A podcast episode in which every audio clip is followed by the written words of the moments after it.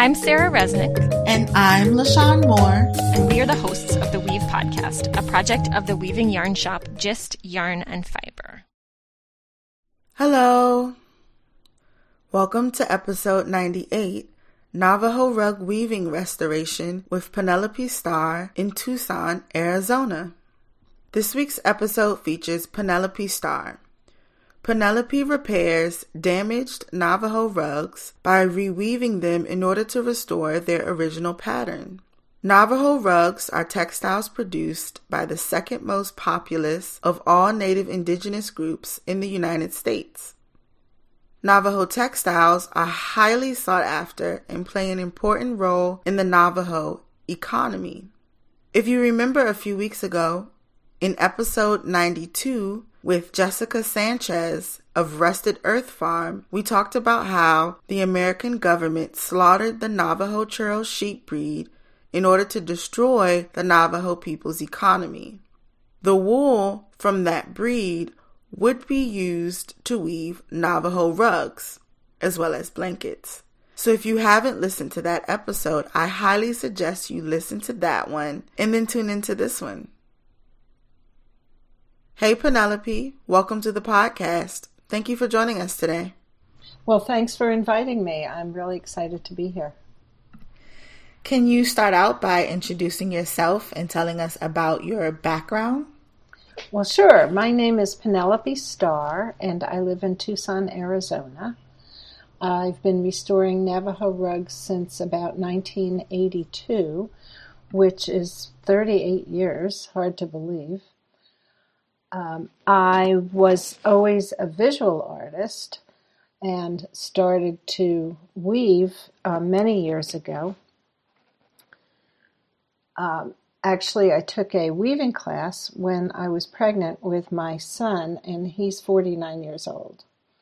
So i w- I've been weaving a long time, and I did mostly self taught workshops. Um, I took workshops from people like Peter Collingwood and Inga Krook. I was really interested in rug weaving, and um, I started weaving wearables and rugs uh, in order to try to make a living from it in the 80s. And I guess you know it's kind of tough to make living as a weaver. Um, so when I had the opportunity to restore rugs, I thought that might be a good way to still be weaving, but be to, at least I could earn a living. Mm. And how did you develop your skills specifically in fiber? How did you learn how to restore Navajo rugs? Well, I was living in Sedona, Arizona, and I worked at Mary Pendleton's shop. Um, which was a famous weaving store in the 60s, 70s, 80s. And she was the author of a book called Navajo and Hopi Weaving Techniques, and she gave classes, and I used to spy in on them. And one of the customers that came into the shop, named Jane Ramey, was restoring Navajo rugs. And I, uh, she had someone that was helping her, and when that woman left, I asked her if I could apprentice with her. And I worked with her for about four years until I moved away. And when I got to my new location, I thought I, I could do this on my own. So I very slowly started my own rug business, just word of mouth.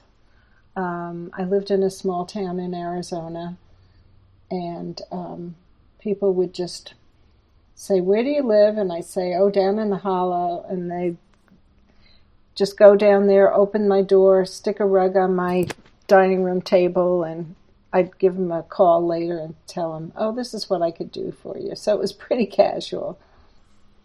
Can you give us a history of Navajo rugs and their cultural significance? Oh, yeah, sure. Um, well, the rugs were are made by Navajo women mostly, there's a few men, and they were made as trade items. The women uh, traditionally owned the sheep, and with their children, they cared for the sheep and did everything from sheep to shawl, as we call it now. Um, so they would um, shear the sheep, wash it uh, somewhat primitively because they didn't have a lot of water.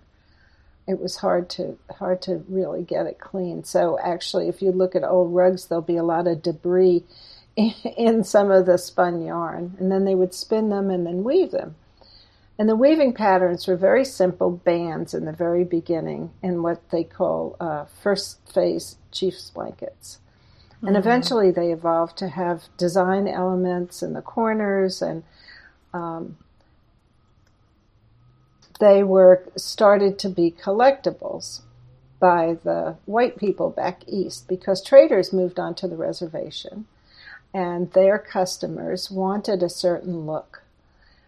They were uh, so that what they did was they made copies of Oriental rugs and they would hang this this pictures in the store, and the women would be encouraged to use those design elements in the rugs.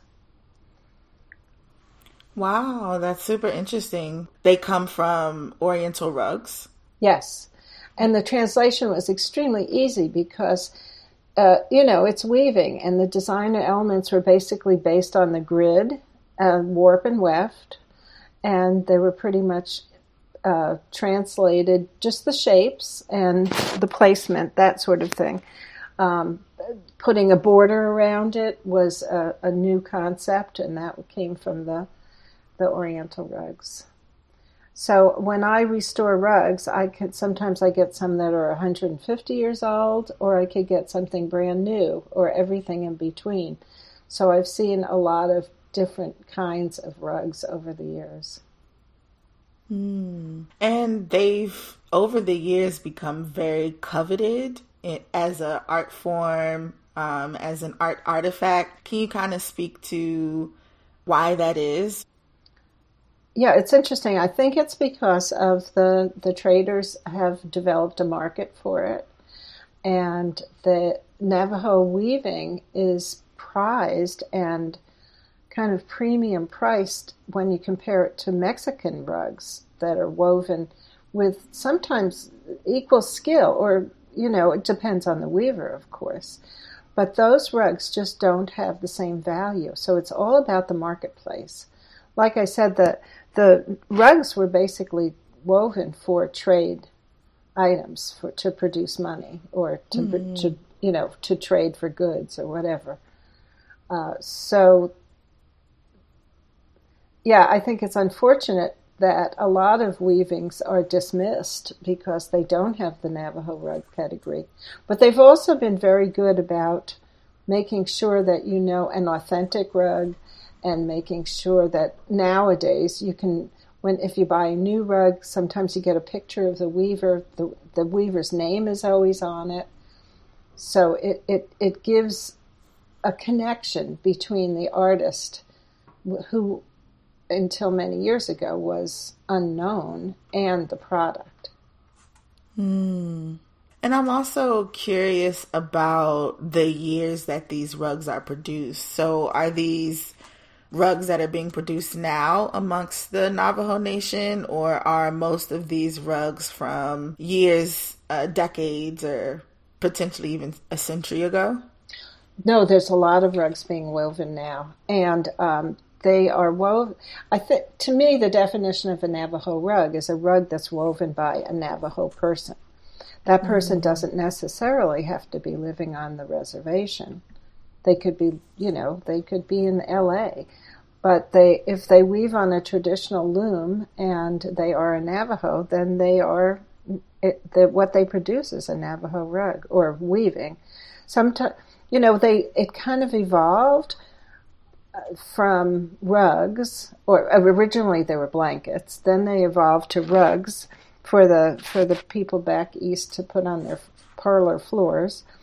And um, the weaving has their skills have improved, the materials have improved, the dyeing has improved, and the market has demanded that they kind of uh, try new things. So the a lot of weavers are experimenting with very fine weaves, which they you wouldn't be putting on the floor. So, so some rugs now are just woven to be displayed on the wall.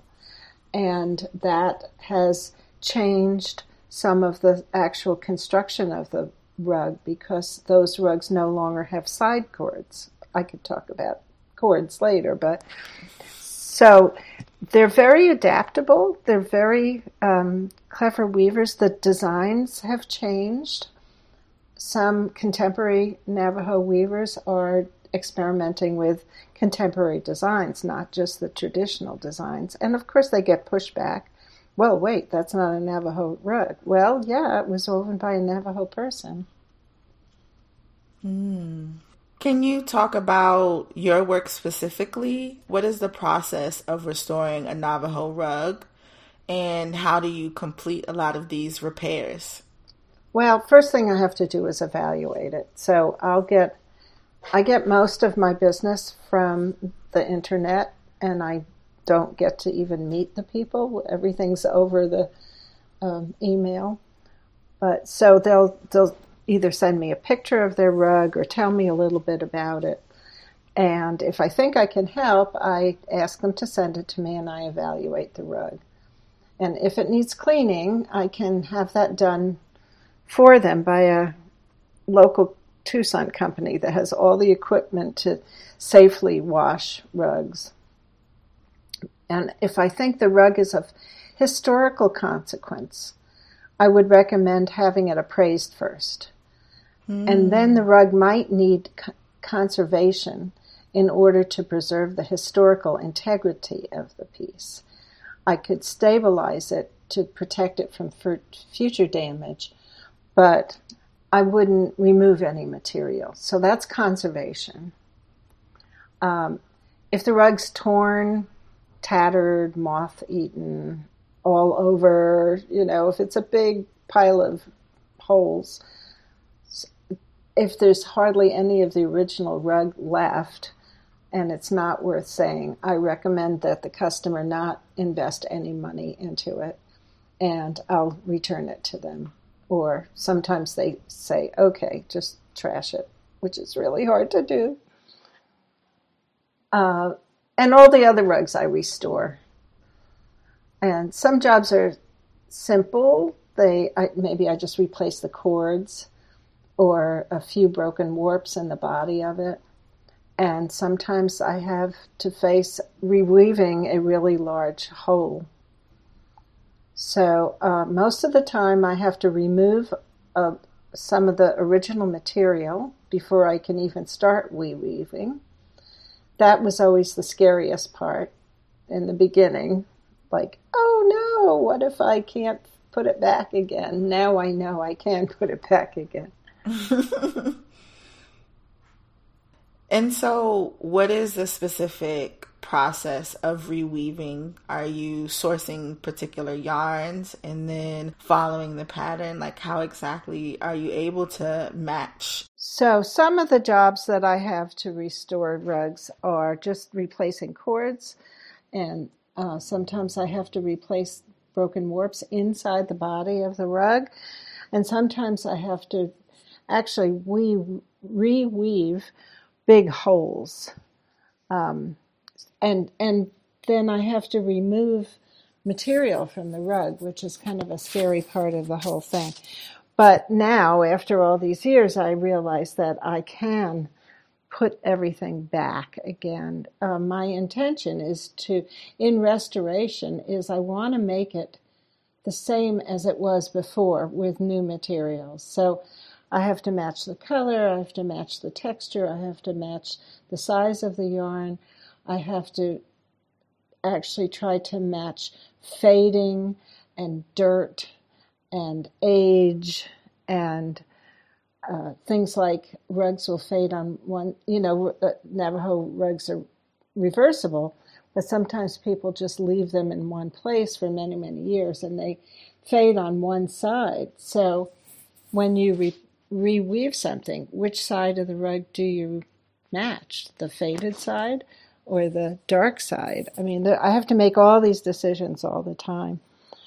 Um, usually, I can, the patterns are pretty easy to discern, but sometimes there's such a big piece missing, I have to figure out how to duplicate the pattern. And I came up with this way, and it's it's pretty primitive, and maybe somebody knows a better way to do it than I do. But so what I do is I take the rug and I put it on my printer, and I make a copy of the pattern in color.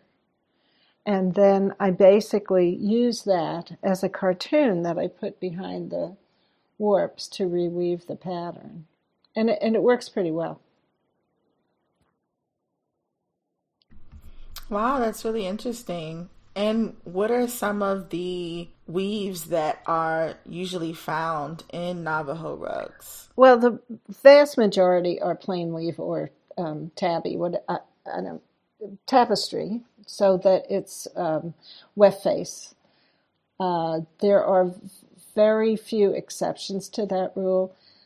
Uh, the constraints are because of the, the the way that the Navajo loom is constructed. It's a frame loom, and they use um, they they use these heddle sticks where they pick up every other thread in the warp, and then they use a batten stick to make the other shed. So it's it's pretty simple, and trying to weave anything more complicated than plain weave on something like that takes a lot of ingenuity. There are people who weave twill rugs and they set up a whole fancy system with different heddle rods and it's very complicated. There's also a kind of rug called a two face, which is one design on one side and one design on the other side. And Truthfully, I have never had one of those. I never want one of those. I have no idea how they do that. it's magic. But I, I, don't I don't even the twill rugs are extremely hard to work on, so I'm not a big fan of working on them. Mm, I can imagine. And can you talk about how you're able to identify and authenticate Navajo rugs? Oh yeah, there's a whole a whole lot of information about this. There's some little booklets that are very interesting, but um, I think so. To me, a Navajo rug comes from a Navajo weaver, and a lot of times they will have tags on them that say that who they were woven by, and that's a good sign. Um, if you buy a rug and it has a little tag like that and want to take it off, that's fine, but hang on to the tag because it's part of your rug. Uh, once so, Navajo rugs are made out of wool in the warp and the weft. Um, so, of course, like any kind of weaving, there's always exceptions. The original, the old rugs had cotton, a lot of them had cotton warps. Um, I have seen synthetic yarns used as warp, but that's pretty unusual. Um, I've also seen synthetic yarns used as weft, but the weft is always singles. Of course, there are exceptions. You might find one that was applied yarn, but that that's kind of the the thing is that they're made from a single ply. Um, they have selvage cords, and selvage cords look like they wrap around the sides, the edges, but actually they go through the loops of the of the weft on the edges. And um, we were talking before about how people are now weaving rugs specifically for the wall, and they're um, they call them tapestries.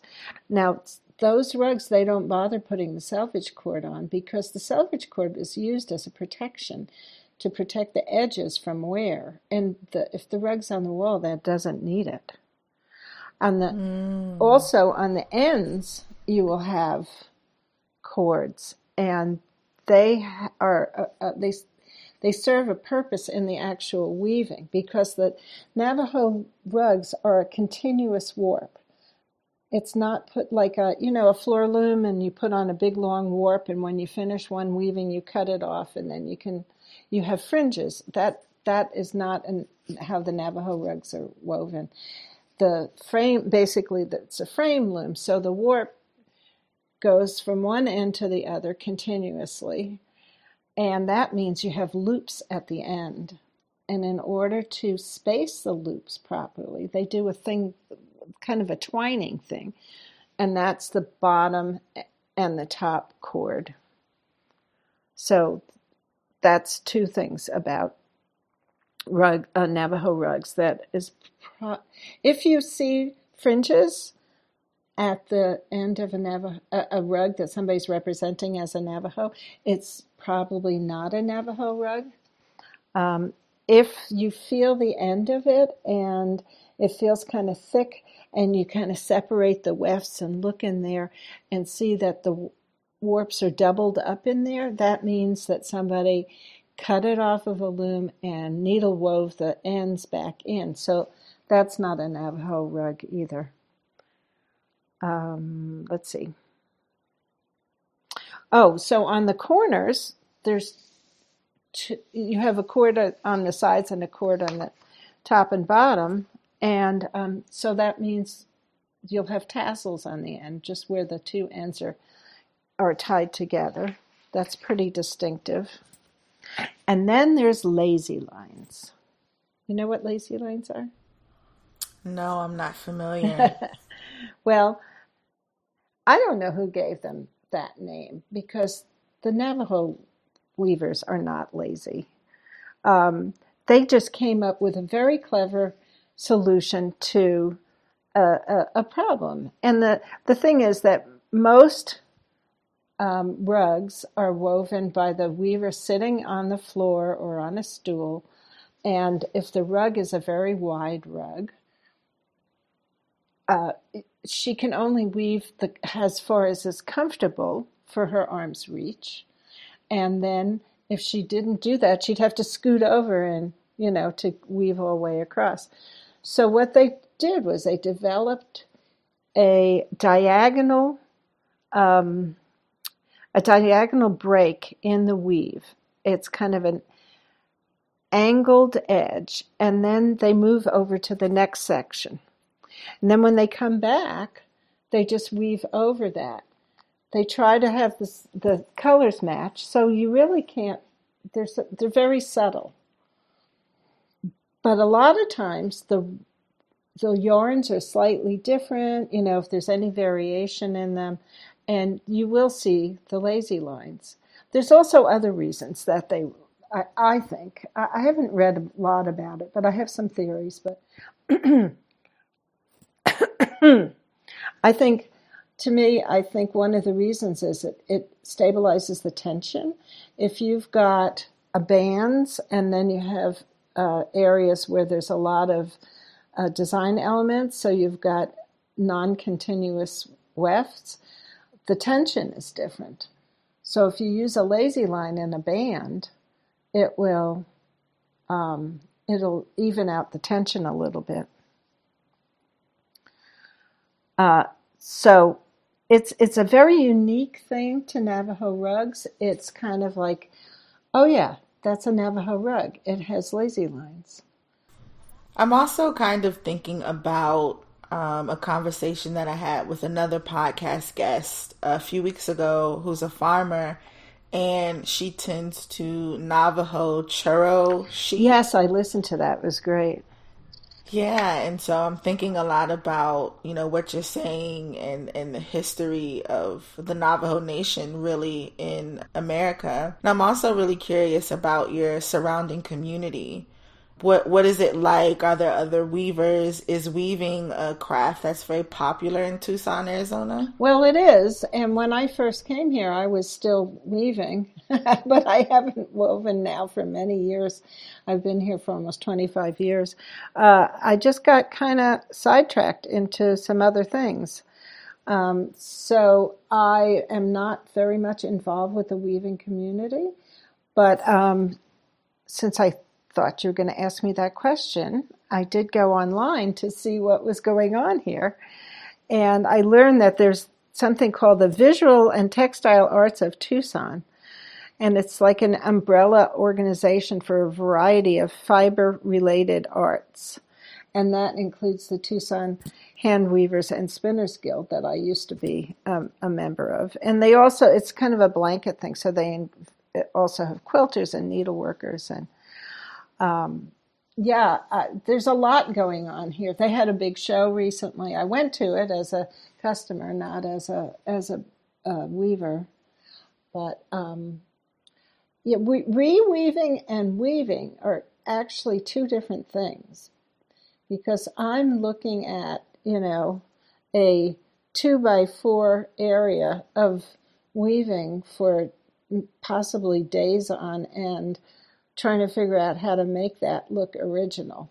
And I'm not creating anything new, really. Hmm. And have you made any interesting discoveries in your rug weaving process? Like, have you come across a rug to restore and seen something and was like, oh my goodness, this is amazing? Or just anything you've never seen before?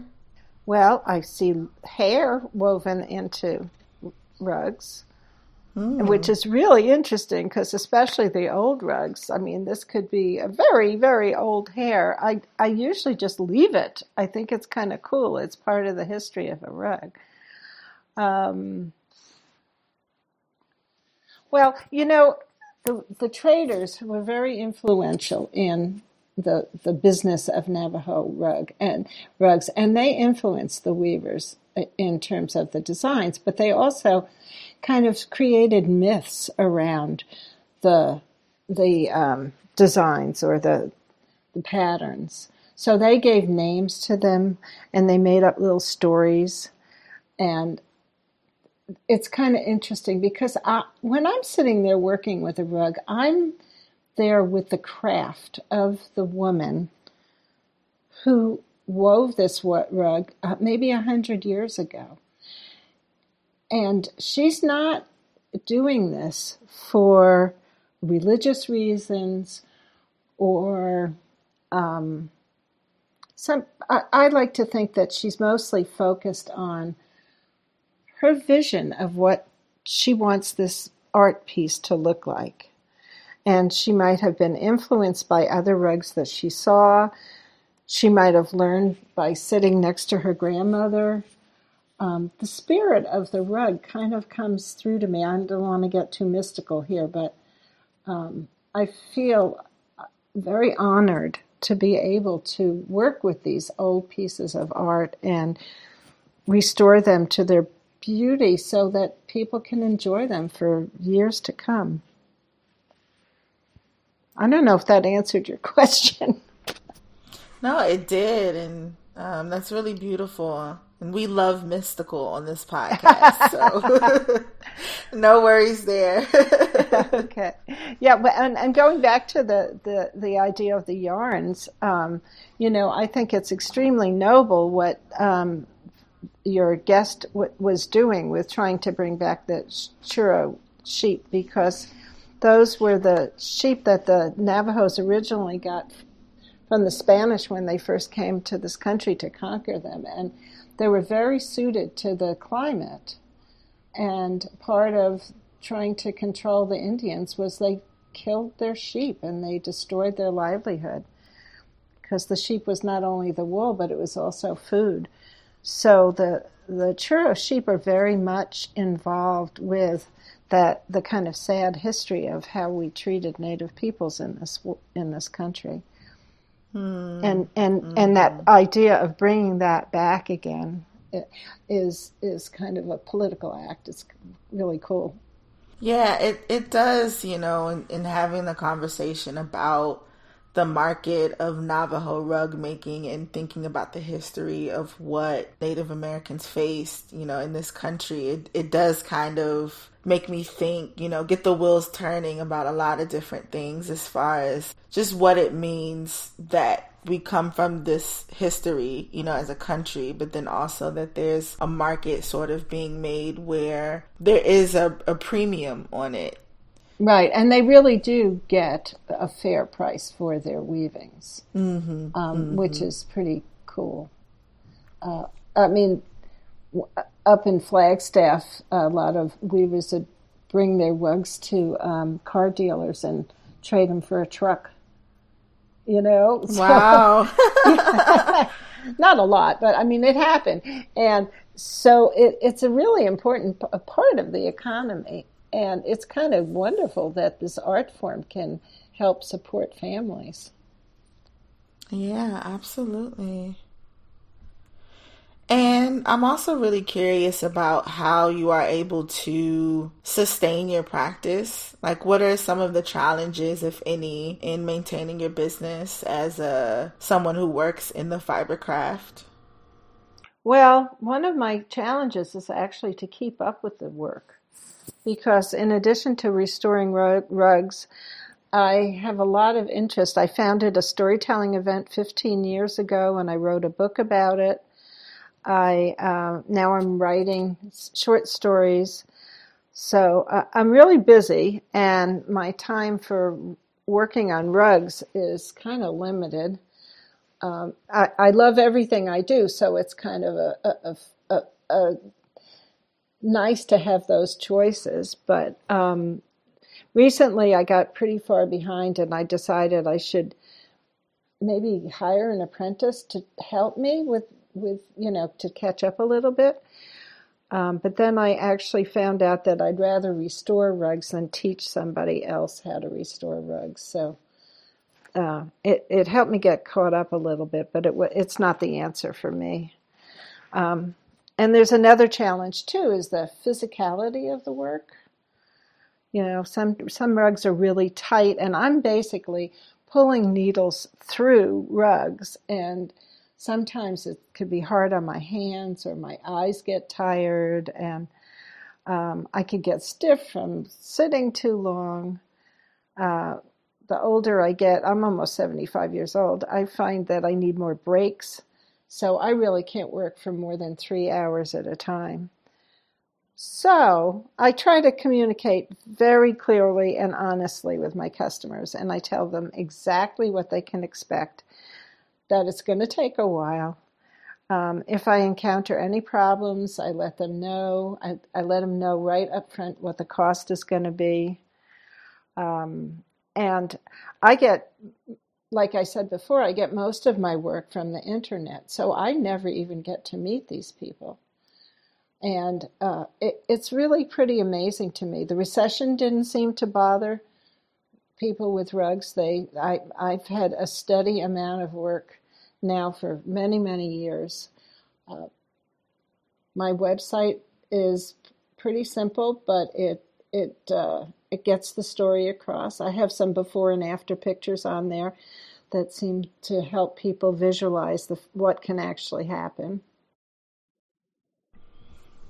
Wow, that's super cool. And it's amazing that you've been doing this work for as long as you have and that you're still finding new ways to allow your practice and your love for Navajo weaving and the culture of fiber arts to live through other mediums.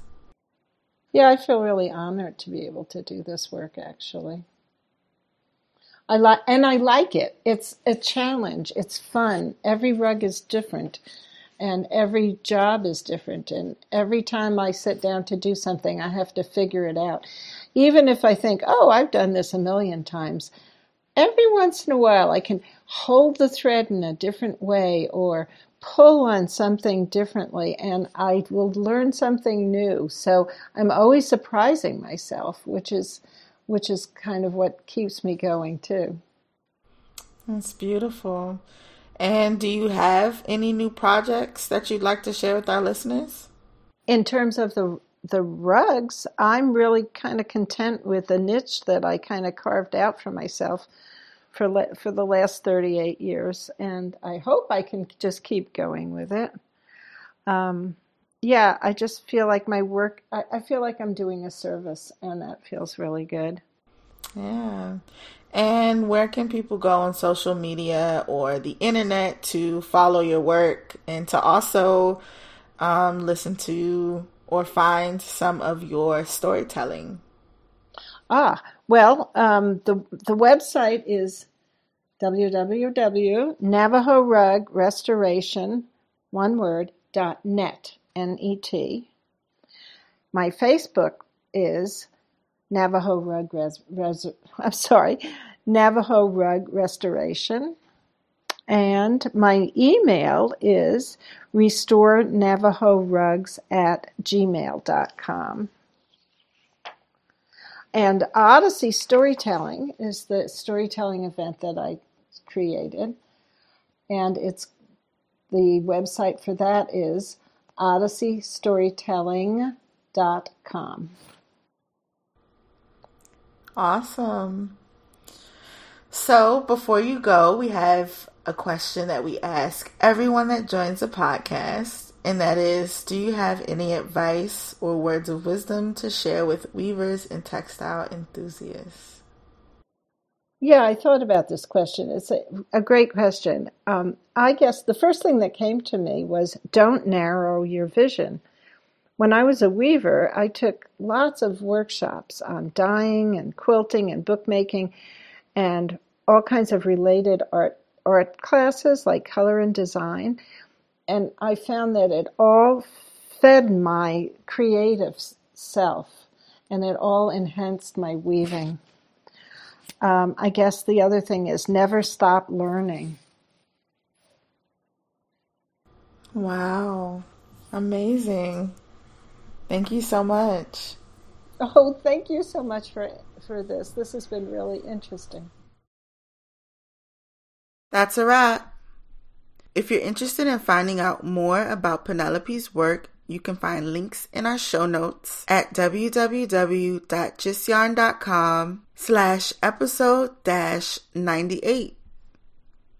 Thank you all again for tuning into this week's episode and stay tuned for next week's episode as well. Until next time, happy weaving.